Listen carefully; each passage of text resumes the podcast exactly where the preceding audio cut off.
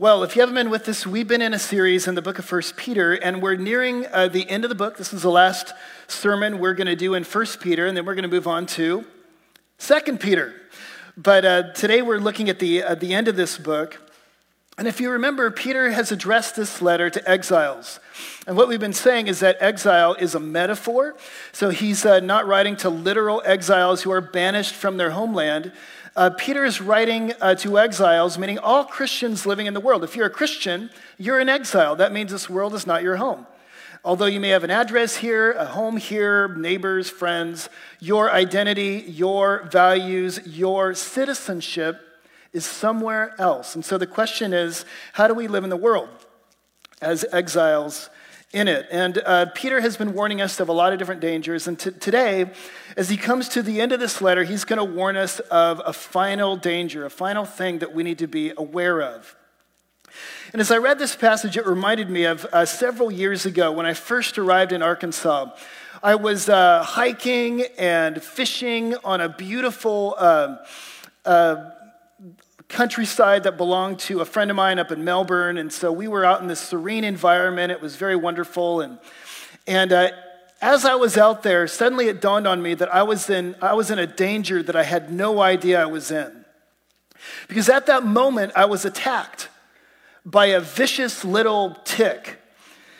And uh, I was completely surprised by this. I was taken off guard because people had warned me about ticks, but they said they come out, you know, midsummer, and this was May. And so this tick must have known that I wasn't from around here.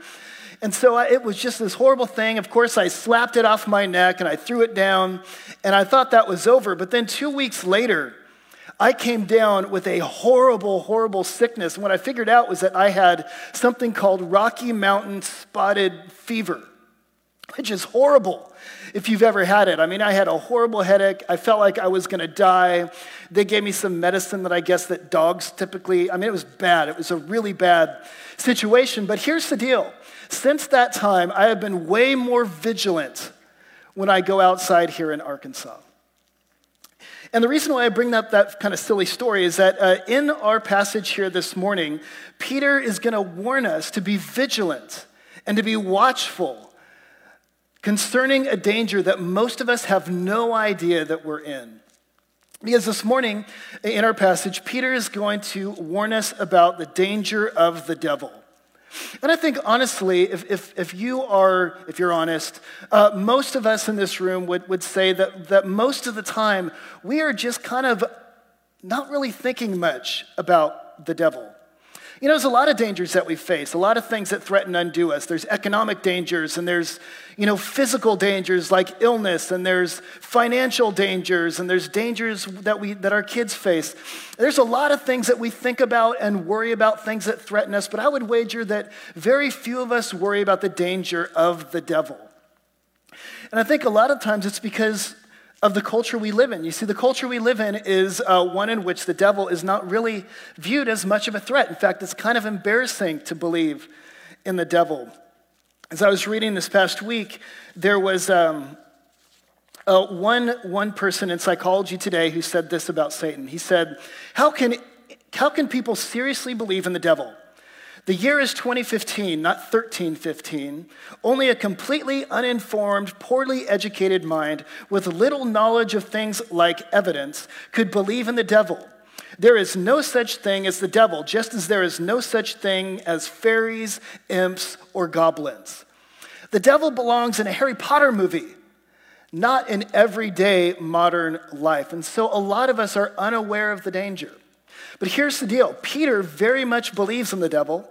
And uh, as we look at our passage this morning, Peter is going to help us uh, guard ourselves against this very real threat. We're going to see three things today as we look at the passage. Number one, I simply want to look at the reality of the devil. Number two, I want to see the danger of the devil. And then number three, how, can we, we, how we can resist this danger. And so, first, let's jump into it. We're going to look at the reality of the devil. So Peter says, Be sober minded, be watchful, for your adversary, the devil, prowls around like a roaring lion seeking someone to devour. As strange as it sounds to us, Peter believes that the devil is real.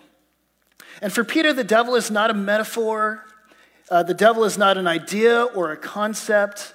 The devil is not a figment of our imagination or a little red cartoon character with a red leotard and a pitchfork. The devil is not Will Ferrell on Saturday Night Live. For Peter, the devil is a very real being who poses a very serious threat. For Peter, the devil is a is when he talks about the devil, he is being deadly serious. And the reason why Peter believes in the devil is because Peter is steeped in the biblical worldview. He, he knows about the, the storyline of the Bible, and in the story of the Bible, the devil features as a very prominent feature, uh, as a very prominent character. And so the scripture tells us that here, that in this world, there's more to reality than flesh and blood. There's also the spiritual world. Uh, there's not just flesh and blood reality, but non physical reality that everything that is real is not just the physical world, but there is God who is an unseen spiritual reality. And there are de- uh, angels, which are unseen spiritual reality. And there are demons, which are unseen spiritual reality. And there is the devil, who is an unseen spiritual reality. And this is just the world that the Bible tells us about. And as you look throughout the Bible, the devil is called many names. So he's called the Satan, the evil one, the tempter the father, the father of lies, the God of this world, the accuser of the brethren, the serpent of old. And what's interesting is that none of these are proper names. So the Bible is never given, uh, or the, Satan is never given a proper name in the Bible. These are all titles that describe what he does. In this passage, he's simply called the devil. And the devil is a Greek word, diabolos, and it comes from a verbal root meaning to slander or accuse. So here the devil is called the slanderer and the accuser. And again, for Peter, what he says is that the devil is our adversary. The devil is your enemy. Now, for Peter, the devil is not your only enemy. In the New Testament, we know that this Christian has three enemies the world, the flesh, and the devil. Peter's already warned us of the first two. He talked about the danger of the world, persecution, a slander coming from the culture. And he's also warned us about the flesh. He says, Beware of fleshly lusts which wage war against your soul. So you're battling with your own worst self. But for Peter, there is also this reality of the devil. You have a spiritual enemy. And this enemy is incredibly powerful. Uh, the, the language that Peter uses here is of a roaring lion, not of a kitten, not of a uh, cartoon character, again, in a red leotard but of a roaring lion. In another place in the Bible, Satan is called the God of this world or the ruler of this world. The word ruler is the word archon, which is a word given to the highest ranking official in the Roman government. And so for Peter, uh, the devil or Satan is the most powerful, the most influential spiritual evil being in all of reality. And he heads up kind of a, a whole structure of principalities and powers. And so Paul says in, in, Ephesians that we wrestle not against flesh and blood, but against principalities and powers that war in the spiritual realm. Now, he's not saying that there is no flesh and blood versions of evil. There are. There's the world, there's the flesh, there's, you know, you battle against your evil boss, maybe. You battle against, you know, your coworker or something like that. But beyond flesh and blood evil and behind flesh and blood evil, there is a spiritual, dangerous, powerful, personal reality. And Peter calls this reality, this being the devil. And the devil is what is behind so much of the evil in your soul and in our society. Peter believes in the devil. Before we move on, I just want to answer an objection, though, because there's probably somebody in this room who's thinking, I mean, yeah, but really, the devil? really? I mean, does, isn't it naive? Isn't it just kind of simplistic and infantile to believe in the devil in this day and age? Well, if that's you, I just want to I want you to consider a couple of things before we move on. Number one, I want you to consider if you don't believe the devil, that, that maybe you are the one who's being simplistic and naive. Maybe your view of reality and your view of evil is overly simplistic. Because in the modern world, we, we believe that everything has a natural cause and a scientific explanation, right? You know, everything in this world has a natural cause and can be explained sci- scientifically. And therefore, evil can also has a natural cause and a scientific explanation. And so whenever we're confronted with evil in the world, like the Holocaust, or ethnic cleansing, or racism, or uh, you know, any number of, of horrific evils in this world, we say, oh, it must have a natural cause, it must have a scientific or a sociological explanation. And so we look at a, a, murderer perhaps and we say, oh, well, it must have been their upbringing, or it must have been psychological factors, some social things going on. We could figure it out and we can fix it. But what I want to tell you is I think that view of evil is way too simplistic.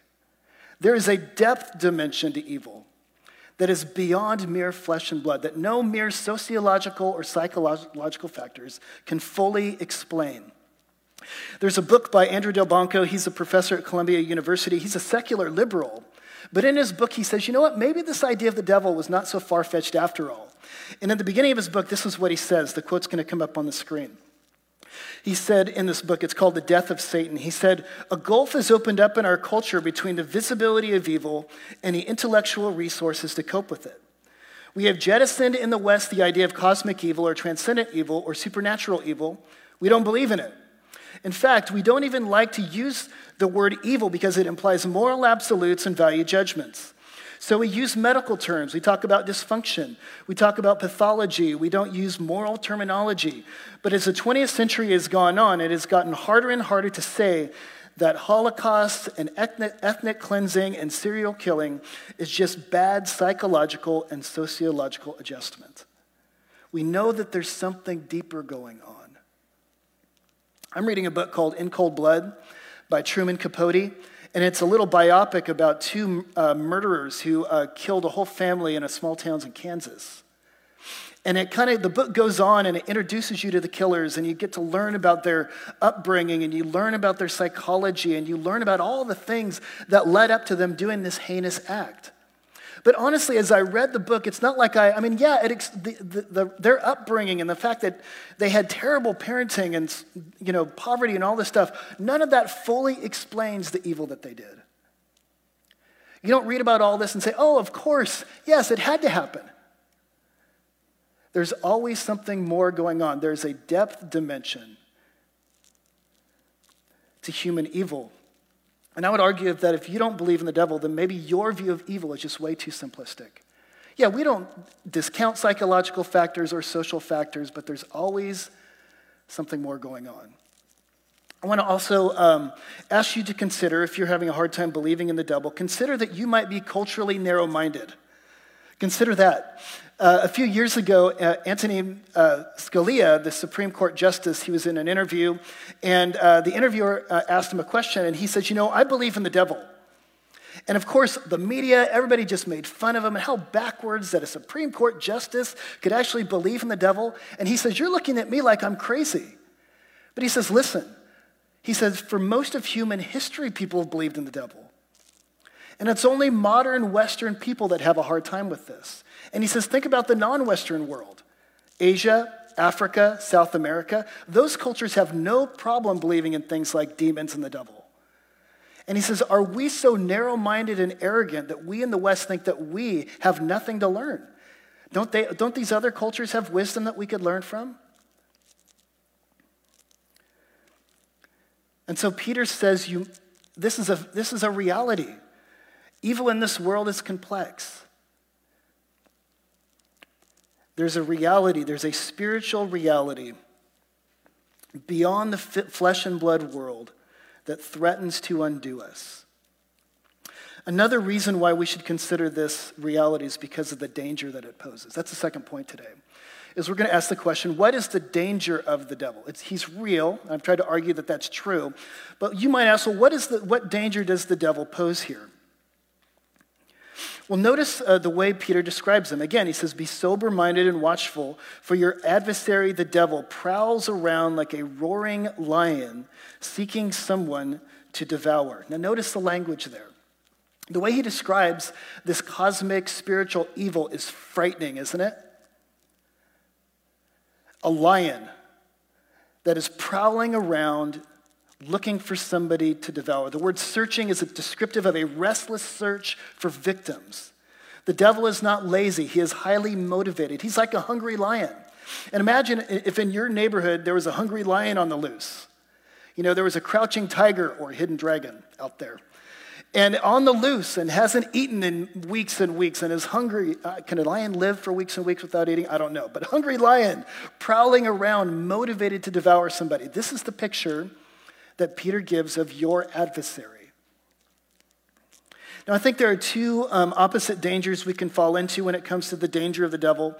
Um, and C.S. Lewis, in his book, um, Screwtape Letters, in the introduction, he says this There are two equal and opposite errors into which our race can fall into about devils. One is to disbelieve in their existence, the other is to believe and to feel an excessive and unhealthy interest in them. And then he says, They themselves, the devils, are equally pleased by both errors and hail the materialists or the magician with equal delight. In other words, he says, You can either not believe in the devil or you can think that everything is the devil. You can underemphasize the danger or you can overemphasize the danger. And some, we all know that there are some Christians that just go overboard and that everything's the devil's fault. I got a flat tire. Oh, it's the devil. Right? Or I got in a fight with my wife. Oh, it's the devil. No, maybe it's just you. You're being a selfish pig, right? Or, or you know, when I was younger, I worked in a surf shop. And one day these uh, Christians came into the, the shop down there and they were going around praying, you know, in tongues. And some of you who are charismatic know that uh, spiritual language. Anyway, they're going around praying in our shop, and I said, "Can I help you with something?" And they said, "Oh, we're just we're just tearing down spiritual strongholds." And I said, "Excuse me?" And they said, "Oh, yes." And so they went over and they said they cast a demon out of a surfboard, and they cast a demon out of this clothing line, and and it was just kind of ridiculous. You can go overboard, where everything is the devil. But what Peter says is that there is an actual real threat here. When you think about the threat, notice the way he describes it. He says, What does the devil want to do? He says, The devil wants to devour. That's what the devil does. He devours. Think of the devil as a parasite, devouring uh, good things in your life. In C.S. Lewis's book, uh, The uh, Screwtape Letters, it's, know, if you don't know about it, it's a, it's a demon giving advice to a younger demon about how to tempt human beings. And what I think is so insightful about that book is he says the danger that the devil poses is a very subtle danger. He says, don't look for the devil necessarily in Ouija boards or the occult, although that stuff is real. He says, most often what the devil is doing is devouring the best things in your life. C.S. Lewis said that you should look for the devil embedding himself on the stuff of ordinary life. So, you know, think about your marriage. He, he at one point, he's, he talks about how demons are, are busy trying to sabotage your marriage. I love this quote in uh, the Screwtape Letters. He says here, when two humans have lived together for many years, it usually happens that each has tones of voice and expressions of face which are almost unendurably irritating to the other. Work on that. So, what is the devil working on? Well, maybe he's working on trying to sabotage your marriage. Not big things, little tiny irritations threatening to break apart and, and undo that relationship. Maybe you should look for the devil trying to sabotage and devour your parenting. You know, a lot of times we can get so distracted and, and we can get so busy with unimportant things in life that we ignore the fact that we've got children that we need to raise and how serious that job is.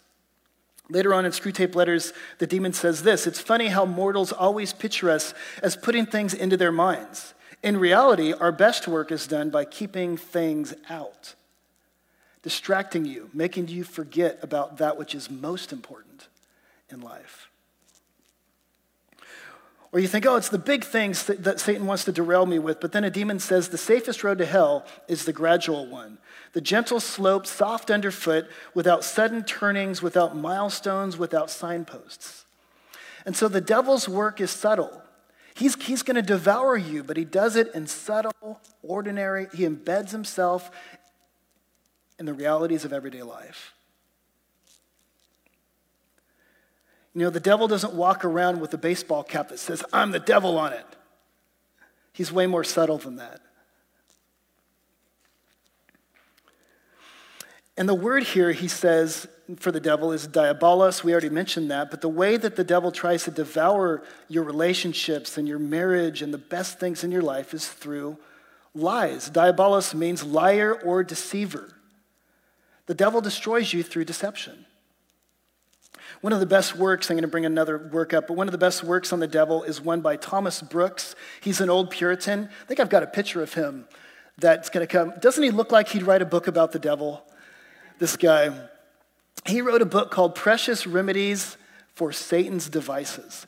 And he had like 70 strategies you could use to fight the devil which may be a little bit overboard, but some of them are really insightful, I thought. And he divides the different lies the devil tells into two different categories. There are temptation lies, he's the tempter, and these are lies that get you to fall into sin. And then there are accusation lies. These are lies that he tells you after you've already fallen into sin. And so let me give you some examples of them. He says, for example, one lie that he does is he shows you the bait and he hides the hook. In other words, he shows you the short term pleasure of a certain sin but he hides the long term misery. He shows you how fun and how pleasurable something will be, but then he hides the misery, the long term misery that will come of it. Come on, you guys know that one, don't you? Here's another one. He says he encourages us to rationalize sin as virtue. I'm not a drunk, I'm just sociable. I'm not a gossip, I'm just concerned. I'm not greedy, I'm just careful with my money. He gets you to rationalize your sin as a virtue. Oh, go ahead and do it. Here's another thing he does he gets you to overstress God's mercy. Do it. God will forgive you. That's his job. He makes you bitter over suffering. I've suffered so much. Nobody knows what I've gone through. I deserve this. He shows you how many bad people seem to be having great lives. Being good doesn't pay. Why am I trying so hard to be good? Being good just doesn't pay off. I may as well just give in. I may as well just have fun while I can. He gets you to compare one part of your life to another. I'm very good over here, and so it's okay that I do this. And the best example of this is like a gangster, a mob gangster. I love my mother. Okay, I kill people, but I love my mother. He's, he's tricking you into sin. And then there are lies that he tells you after you fall into sin. And these are the accusation lies. And this one, the, the, these go like this He causes us to look more at our sin than at our Savior. You know, what's interesting is when you read parenting books, it says that you should never just give a one to one compliment criticism to your kids. If you, if you tell your kids one compliment to one criticism, they're going to grow up hating themselves. All the books say that you need to give 10 compliments for every one criticism because you kind of already know how bad you are. And so, what the devil does after you've sinned is he, he just rubs your face in what you've done. He causes you to look more at your sin than your Savior. He also causes us to obsess over past sins that have done damage that cannot be undone. Just to think about the past. You know, time which is irreversible. You can't go back and change it, but the devil will get you to think about what you've done so that you don't have any more hope for the future, so that you feel like it's over for you. And then finally, there's a lot more, but finally, he says, He causes us to think that our inner struggles are unique. I'm the only one. If anybody knew what was really going on in my mind, they wouldn't let me in this church. If anybody else knew what I did, if anybody else knew what I struggled with, he's trying to get you to think that you are alone in the struggle. So, are you aware of the danger? He's playing you. You wrestle Yes, there are flesh, flesh and blood versions of evil. There's all sorts of things that you wrestle with. But there is an unseen, invisible world, a cosmic evil that threatens your life, that is, is looking to devour you. He does it through lies, he does it through ordinary, subtle ways. And Peter says, I want you to be vigilant and watchful. Well, let's jump into the third point, which is how do we resist the devil? So the devil is real, the devil is dangerous. How do we resist the devil? I mean, you've told me this, Brent, but what do I do about it now? Well, notice what Peter says here in verse 8. He says, Be, watch, be sober minded and watchful, for your adversary, the devil, prowls around like a roaring lion seeking someone to devour.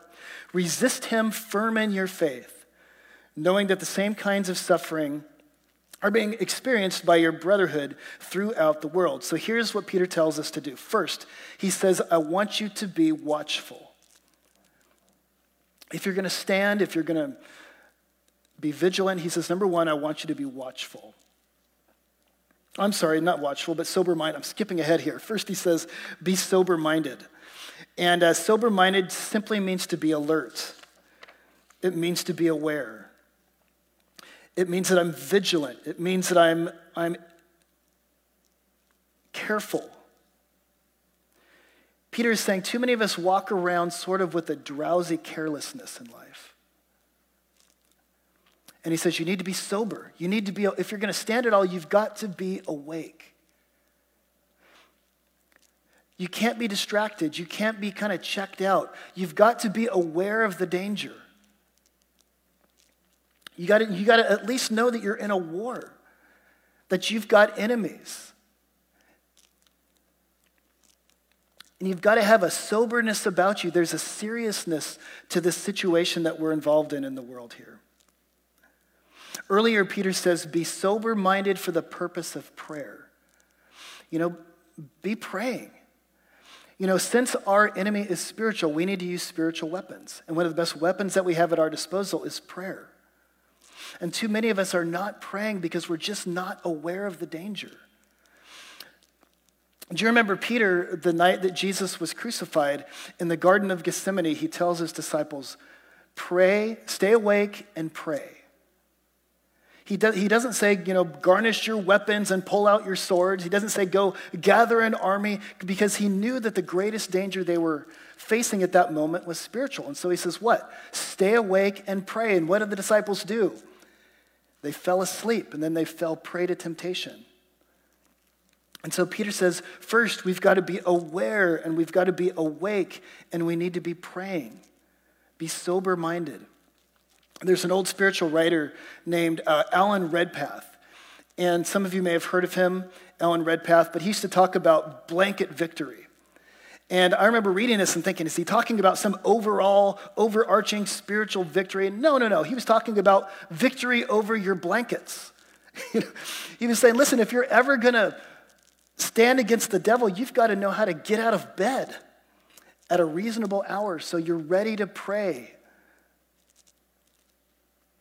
and vigilant against the realities that you will face in any given moment. Second of all, he says, not only be sober minded, but also watchful. Watchful. He says, I want you to be aware and watchful. The devil is watchful. He's prowling around like a roaring liner, an ocean liner, a, a roaring lion. He, he knows you, and he's being watchful about you. And so you need to be watchful as well. You need to be paying attention. Are you, when you think about your own sin, for example, don't just think about the fact that you've sinned. Start paying attention. Start watching. Like before the moment that you sin, ask yourself the question what lie am I believing right now? Don't you, oh, there's a sin and maybe you might do it, but don't just think, oh, I've done the sin. Start thinking, well, why did I do that sin? And what lie was I believing? What was I thinking in that moment? He say, say he's saying, be, be aware, be, have a pre- the presence of mind to ask these questions and, and to know some of the, the temptations and the lies that you are struggling with. Be, be watchful about your own vulnerability and weakness. All of us are weak and vulnerable, and we have propensities towards certain kinds of evil. Are you aware of that?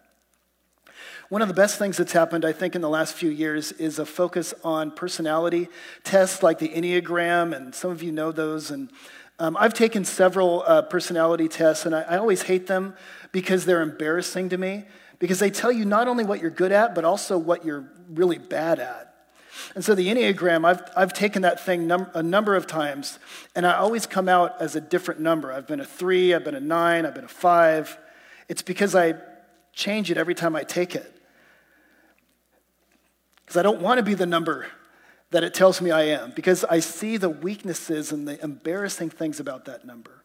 But it's good to know your weaknesses, isn't it? They may be embarrassing, but hey, everybody else knows what they are, and the devil knows what they are. Do you know what they are? Do you know your propensities? Do you know your vulnerabilities? Peter says you've got to be watchful, you've got to be aware. Don't be ignorant. And then finally, he says, resist. Resist the devil. And I love the way he says it. He says, resist the devil firm in the faith. He sounds so confident here. Finally, he's saying, resist, say no to the devil. You don't have to give in. You know, sometimes we, we, we have temptations and we think, well, I just have to give in because this is my upbringing, or this is my history, or this is my propensity, or this is what I've always done. You don't have to do that anymore. Because the good news of this passage is that the enemy we learn about here is a defeated enemy. The gospel tells us that on the cross, Jesus Christ disarmed the principalities and the powers. He fought against the devil on the cross and he won. And he says, now, if you're a Christian, you've been delivered. You've been delivered from the domain of darkness and you've been transferred into his marvelous light. And what this means is that the devil has no real spiritual power anymore. He's defeated. You say, yeah, but he's still at work and he's still doing things, but it's kind of like a chess game. You know, there's a point in chess where you've lost, where you get to a point and somebody's won and you've lost, the game is over, but you can still make moves. You can still make several other moves. And this is what the devil is doing. He's still making moves, he's still moving forward, but the game is over. He is lost. And so, as you resist, know that you resist from a place of victory. As you get up, get up tomorrow morning, and as you face your day, know, just remind yourself that the battle has been won and that you can resist. You have power because of what Jesus Christ did. And I love the confidence that Peter says uh, this here resist the devil. Notice he doesn't say run from the devil. In fact, in James it says resist the devil and what? And he will flee from you. But you've got to resist. And you can resist. And you could do it confidently. You know, there's, there's some wonderful songs, some old hymns about uh, the devil. I don't know if there's any new songs about the devil. I think there was one we heard, we, Hayden played us uh, in staff meeting this, this past week about a funny song about the devil. But there's not a lot of worship songs about Satan anymore, but there was some in the old days. And, and one of them is particularly good. It was written by Martin Luther. It's called A Mighty Fortress is Our God. And listen to what he says in that wonderful hymn. He says, And though this, this world is filled, or, and though this world with devils filled should threaten to undo us, we will not fear, for God hath willed his truth to triumph through us. The prince of darkness grim, we tremble not for him. His rage we can endure, for lo, his doom is sure. One little word shall fell him. And Christ has already spoken that word. And so now, as we resist, we resist from a place of victory. Let's pray. Father, we thank you so much for this passage about the reality of the devil, about the danger of the devil, and about what we can do. And so, God, I pray this morning that you'd help us to do all that we can, that you help us, number one, to be aware of the danger that we face, the lies that we face, uh, the subtle temptations and I pray, Lord, that you would help us to be vigilant, help us to be aware, help us to resist. Lord, give us everything that we need to walk in the victory that you've already won for us. And we pray this in Jesus' name. Amen.